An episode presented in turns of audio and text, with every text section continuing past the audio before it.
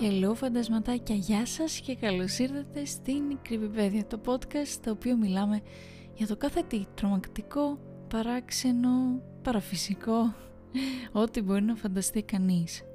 Σε αυτό το επεισόδιο θα γίνουμε λίγο ερευνητές τύπου Ghostbusters και θα μάθουμε όλοι μαζί κάποιους τύπους φαντασμάτων και πνευμάτων που κατοικούν σε αυτόν τον κόσμο, σε τι μορφή μπορεί να τους βρει κανείς και καθώς και πώς συμπεριφέρονται. Οπότε χωρίς να χάσουμε πάρα πολύ χρόνο, ας ξεκινήσουμε.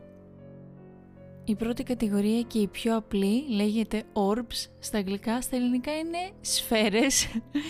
Οι σφαίρες στην ουσία είναι, να το εξηγήσουμε, μερικές φορές όταν τραβάς φωτογραφία ή βίντεο μπορεί να δεις η σκόνη να έχετε πολύ κοντά στη κάμερα και κατά κάποιον τρόπο να φαίνεται σαν ένας φωτεινός κύκλος, μια φωτεινή σφαίρα. Το θέμα είναι ότι σε συγκεκριμένες περιστάσεις, παρόλο που δεν υπάρχει λόγος να υπάρξει για παράδειγμα σκόνη ή το οτιδήποτε, μπορεί ξαφνικά ενώ τραβάς τον άλλο φωτογραφία ή να βγάζεις βίντεο να βλέπεις αυτές τις φωτεινές σφαίρες να αιωρούνται πάνω από το έδαφος είναι επίσης ο τύπος πνευμάτων που έχει ας πούμε τις περισσότερες αποδείξεις διότι μπορείς να τις βρεις σε πάρα πολλές φωτογραφίες και βίντεο και εμφανίζονται ως μια διαφανής ή ημιδιαφανής μπάλα φωτός που όπως είπαμε αιωρείται γύρω γύρω είτε από το άτομο είτε από το περιβάλλον. Πιστεύετε ότι οι σφαίρες αυτές είναι η ψυχή ενός ανθρώπου ή ακόμη και ενός ζώου που πέθανε και ταξιδεύει από το ένα μέρος στο άλλο; Επίσης, είναι πολύ ενδιαφέρον υπάρχουν ε, ανάλογες ερμηνείες που εξαρτάται από το χρώμα της σφαίρας. Για παράδειγμα, μπορεί κανείς να δει μια λευκή σφαίρα, άλλοτε μια πράσινη, μια μπλε και υποτίθεται ότι κάθε ένα χρώμα έχει και το δικό του νόημα. Σε καμία περίσταση δεν πρόκειται να δεις ένα μαύρο σφαιρίδιο και να πεις ότι «Ω, είναι μια διαβολική οντότητα» ή κάτι τέτοιο, καθώς αυτή η μορφή είναι πολύ χαμηλής ενέργειας και δύναμης. Πάμε να ανέβουμε ένα σκαλί τώρα στην επόμενη κατηγορία η οποία είναι όπως το λέει το ectoplasm ή ectomist.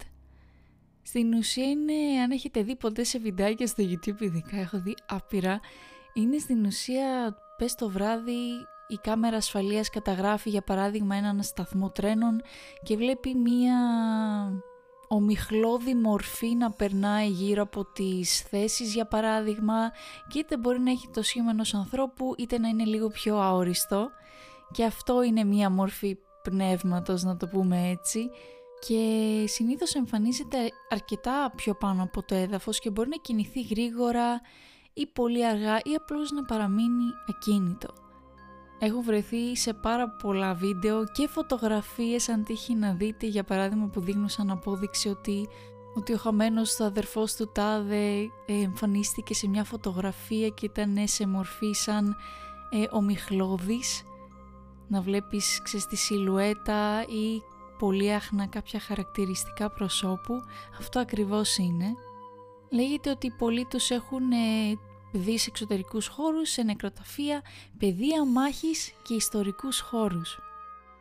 Η έννοια που έχουμε όλοι μας για τα φαντάσματα δεν είναι στην ουσία ένα να το πούμε άσπρο ανθρωπάκι το οποίο αιωρείται και το οποίο έχει κάποιο είδους νοημοσύνη και μπορεί να μιλήσει, να καταλάβει, να αισθανθεί ή λέγεται αλλιώς ας πούμε η διαδραστική παύλα εφιούς μορφή φαντάσματος ή αλλιώς διαδραστική παύλα ευφυή προσωπικότητα, έτσι ονομάζονται, και είναι στην ουσία η πιο συνηθισμένη η μορφή φαντάσματος, πνεύματος που μπορεί να εντοπίσει κανείς καθώς έχει να κάνει με ένα ποθανόν άτομο το οποίο το γνώριζες αν το συναντήσεις και το οποίο μπορεί να είναι μέλος της οικογένειας ή ακόμη και μια ιστορική προσωπικότητα. Αυτά τα φαντάσματα μπορούν να είναι φιλικά ή όχι, αλλά συχνά εμφανίζονται με διάφορους τρόπους. Μπορούν να γίνουν ορατά, μπορούν να μιλήσουν ή να κάνουν θορύβους, να σε αγγίξουν ή ακόμη και να εκπέμψουν μια μυρωδιά ή ένα άρωμα ή καπνό από το τσιγάρο που κάπνιζαν, δηλαδή κάτι το οποίο είναι πολύ οικείο με αυτούς. Και ο στόχος τους με αυτά τα σημάδια είναι για να σου δείξουν ότι είναι εκεί. Οι ειδικοί λένε ότι αυτός ο τύπος φαντάσματος διατηρεί την προηγούμενη προσωπικότητά του όταν ήταν ζωντανή και μπορούν να αισθανθούν συναισθήματα. Και συχνά μπορεί να σε επισκεφτούν για να σε παρηγορήσουν ή να σε ενημερώσουν για κάτι σημαντικό. Οπότε, εάν τύχει να δείτε ένα χαμένο αγαπημένο σας πρόσωπο, είναι πιθανό να σημαίνει ότι αισθάνθηκε το γεγονός ότι έχετε την ανάγκη ή ότι θέλετε να τον δείτε. Αυτή όμως είναι μία κατηγορία φαντασμάτων που έχουμε συνηθίσει από τα παιδικά. Η άλλη είναι ακριβώς το ίδιο πράγμα. Το θέμα είναι ότι αυτά τα φαντάσματα δεν καταλαβαίνουν ότι είσαι εκεί, καθώς αυτά τα άτομα που απεβίωσαν μπορεί να απεβίωσαν λόγω κάποιας σοβαρής ε, κατάστασης ή μιας τραυματικής εμπειρίας που όταν πέθαναν βιώνουν αυτό το πράγμα ξανά και ξανά. Αυτός ο τύπος φαντάσματος λέγεται residual ή αλλιώς ένα υπολοιπόμενο στοιχείο και είναι στην ουσία δραστηριότητα που μπορεί να συμβεί όπως είπαμε επειδή συνέβη κάτι τραυματικό ή αγχωτικό όπως ένας φόνος. Η αρνητική ενέργεια εκτοξεύεται κυριολεκτικά στην ατμόσφαιρα και έτσι η ατμόσφαιρα αποτυπώνει ξανά και ξανά αυτά τα γεγονότα. Αυτό το πνεύμα δεν είναι όπως είπαμε στην προηγούμενη κατηγορία ένα ευφυές ή διαδραστικό πνεύμα. Οπότε δεν μπορεί να υπάρξει αλληλεπίδραση μεταξύ εσένα και αυτού. Και αυτό που γίνεται είναι άμα έχετε δει στις ταινίες όταν για παράδειγμα κάποιος επισκέπτεται την κουζίνα και μπορεί να δει ένα πνεύμα να κόβει π.χ. τα κρεμμύδια, λέω τώρα, και να μαγειρεύει. Ή αντί για κακές να το πούμε ή τραυματικές εμπειρίες μπορεί αντίστοιχα να επαναλαμβάνονται καλές ή ευχάριστες. Για παράδειγμα όπως ένα πάρτι αυτό έχει ως αποτέλεσμα μπορεί εσύ να είσαι μέσα στο σπίτι και τυχαίως να αρχίσεις να ακούς μουσική από πάρτι μέσα στο δωμάτιο του μπάνιου και όταν μπαίνεις μέσα στο μπάνιο να παρατηρήσεις ότι δεν υπάρχει τίποτα και ο ήχος σταμάτησε. Στην ουσία με λίγα λόγια μια κατηγορία φαντασμάτων, η διαδραστική προσωπικότητα να το πούμε έτσι, γνωρίζει που βρίσκεται, ποιος είσαι εσύ και ο στόχος του είναι για να επικοινωνήσει μαζί σου συνήθως και δεν αποτελεί απειλή καθώς είναι το πνεύμα ενός ανθρώπου που απεβίωσε. Εννοείται μπορεί να έχει καλά ή άσχημα χαρακτηριστικά ανάλογα με τον χαρακτήρα που είχε στη ζωή του. Αλλά όπως καταλαβαίνετε δεν αποτελεί απειλή, απλά είναι ένα φάντασμα όπως βλέπουμε στα παιδικά από την άλλη πλευρά έχουμε τα άλλα φαντάσματα τα οποία δεν καταλαβαίνουν ότι είσαι εκεί και ο λόγος που βρίσκονται είναι όχι εξαιτίας σου, αλλά μπορείς σε αυτό το μέρος να βίωσαν κάποιο τραυματικό ή ένα πολύ ευχάριστο γεγονός και επειδή λογικά εκείνη τη στιγμή συνέβη κάτι και απεβίωσαν, ζουν αυτή τη στιγμή ξανά και ξανά και ξανά χωρίς να δίνουν σημασία στο αν περνάς εσύ από εκεί ή το οτιδήποτε. Ανεβαίνοντας κατηγορία τώρα θα μιλήσουμε για μία οντότητα η οποία είναι αρκετά διαφορετική από τα φαντάσματα και δεν έχει πραγματική εξήγηση. Και αυτές οι οντότητες είναι όπως λέγονται στα αγγλικά shadow people ή αλλιώς όπως φαντάζεστε οι σκιές, οι ανθρώπινες σκιές. Συνήθως είναι άμορφες σκοτεινές μάζες και δεν μπορείς να καταλάβεις τα άκρα, το πρόσωπο, τα χαρακτηριστικά καθώς με το ζόρι φαίνονται αν υπάρχουν. Συνήθως αυτές οι μορφές εμφανίζονται ως σκοτεινές μάζες και είναι συνήθως αυτές που μπορεί να δει κανείς στην άκρη του ματιού του ή στις ταινίες όπως βλέπεις, βλέπεις τον πρωταγωνιστή και η κάμερα για παράδειγμα κάνει zoom πίσω και βλέπεις μια σκοτεινή μάζα, μια σκοτεινή φιγούρα και ο τυπάς τον νιώθει, βλέπει κάτι στην περιφερειακή του όραση, γυρνάει και δεν βλέπει τίποτα. Αυτό στην ουσία είναι το shadow person μπορούν να κινούνται μεταξύ των τείχων, δεν έχουν ανθρώπινα χαρακτηριστικά και δεν φορούν ρούχα. Είναι ακόμη ασαφές το άμα προέρχεται από το πνεύμα κάποιου που απεβίωσε ή όχι, αλλά κυρίως λέγεται ότι παρόλο που φαίνονται ανθρωποειδές, το σχήμα τους δεν προέρχονται από ανθρώπινη στάση. Υπάρχουν επίσης αναφορές για σκιές που ανήκουν σε ζώα, όπως μια σκιά σε μορφή γάτας χωρίς διακριτό στόμα, μύτη ή μάτια. Γενικά δεν υπάρχουν πολλές πληροφορίες πάνω σε αυτή την οντότητα, αλλά πάνω κάτω καταλάβατε πιστεύω τι είναι. Πάμε σε μια κατηγορία τώρα όπου όλοι γνωρίζετε και έχετε συνηθίσει κυρίως από τις τρομακτικές ταινίες και είναι μια κατηγορία όπως αυτή και η επόμενη που πραγματικά άμα θέλει κανείς να τις αναλύσει θα χρειαστεί ένα ολόκληρο επεισόδιο. Οπότε άμα γουστάρετε κάποια στιγμή θα το κάνω. Και ναι, αυτό δεν είναι άλλο είδος από το Poltergeist. Το Poltergeist ίσως είναι ένα από τους πιο δημοφιλείς όρους που έχει συναντήσει κανείς όσον αφορά τα πνεύματα και το παραφυσικό και έχει ικανότητες που μέχρι στιγμής κανένα από τα υπόλοιπα που αναφέραμε δεν έχει. Έχει την ικανότητα να μετακινεί πράγματα, να τα χτυπάει, να κάνει θόρυβο και σε γενικές γραμμές legit να χειρίζεται το φυσικό περιβάλλον.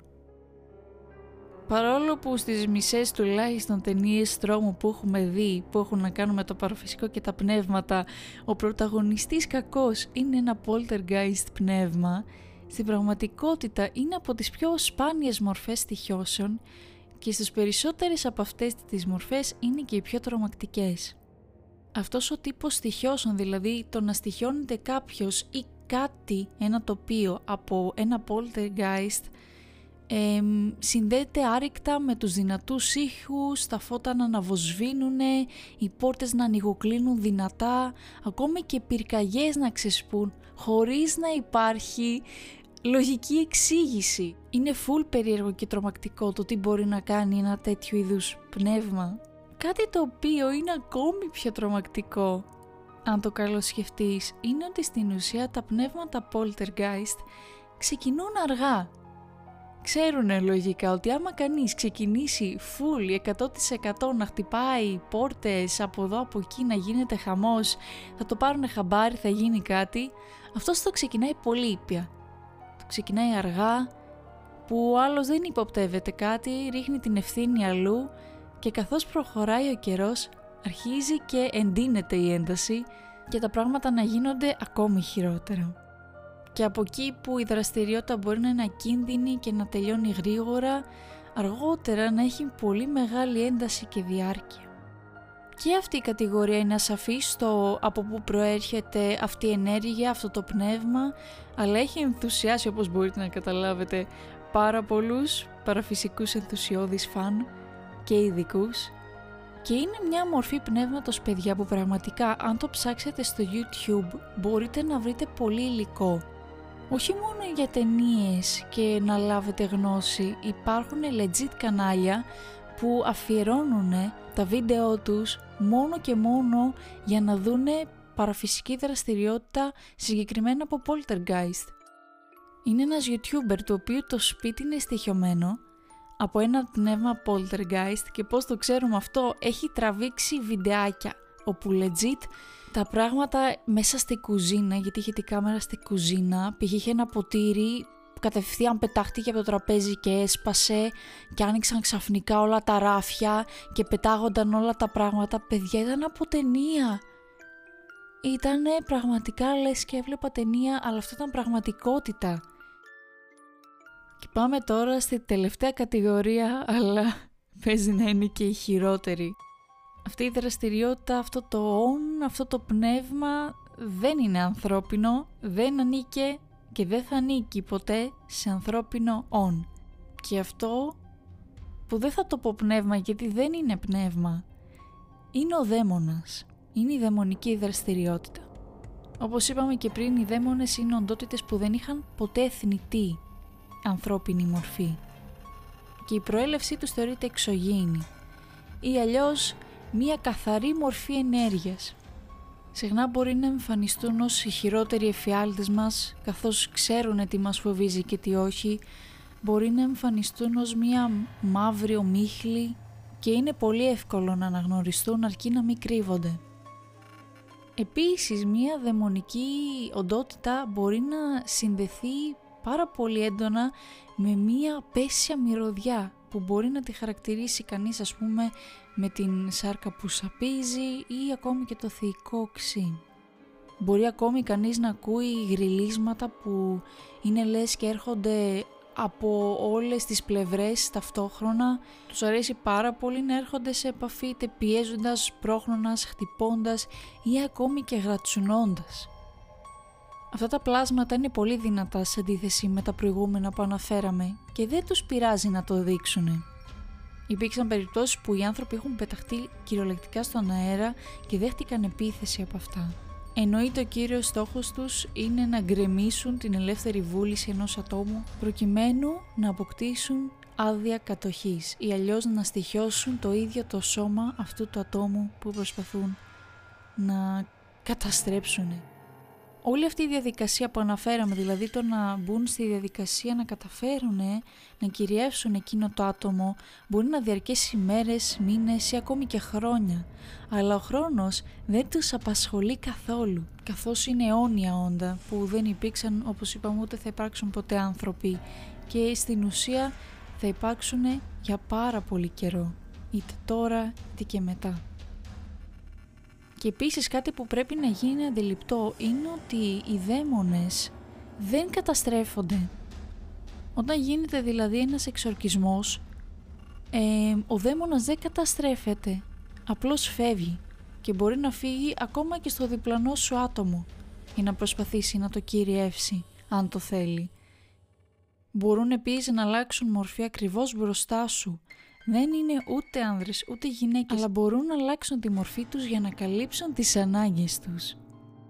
Οι άνθρωποι βλέπουν ως επιτοπλίστων τους δαίμονες ως μαύρες μάζες που στέκονται σε πόρτες ή κοντά σε δωμάτια και μερικές φορές καλούνται ως σκιώδεις διάβολοι. Όπως βλέπετε είναι πολύ εύκολο να καταλάβεις λανθασμένα το τι μπορεί να βλέπεις μπροστά σου ή το τι μπορεί να στοιχιώνει ένα μέρος ή ένα άτομο είναι κάποια πράγματα τα οποία μπορεί να τα δει κανείς σε πολύ συχνή βάση, αλλά υπάρχουν κάποια τα οποία είναι πάρα πολύ σπάνια, οπότε μην αγχώνεστε. Δεν πρόκειται να στοιχειωθούμε, ελπίζω δηλαδή. Όπως και να έχει, αυτό ήταν το επεισόδιο της εβδομάδας, εύχομαι να σας άρεσε και εντωμεταξύ παρατήρησα ότι τα τελευταία επεισόδια που έχω κάνει είναι πολύ εκπαιδευτικού χαρακτήρα.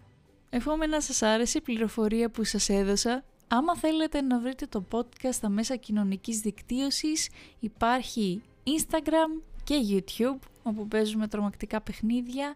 Θα τα βρείτε όλα στην περιγραφή του επεισοδίου. Σας ευχαριστώ πάρα πολύ που το ακούσατε. Εύχομαι να σας δω και την επόμενη Παρασκευή σε ένα ακόμη επεισόδιο της Creepypedia και μέχρι τότε να είστε καλά και να είστε ασφαλείς. Bye bye!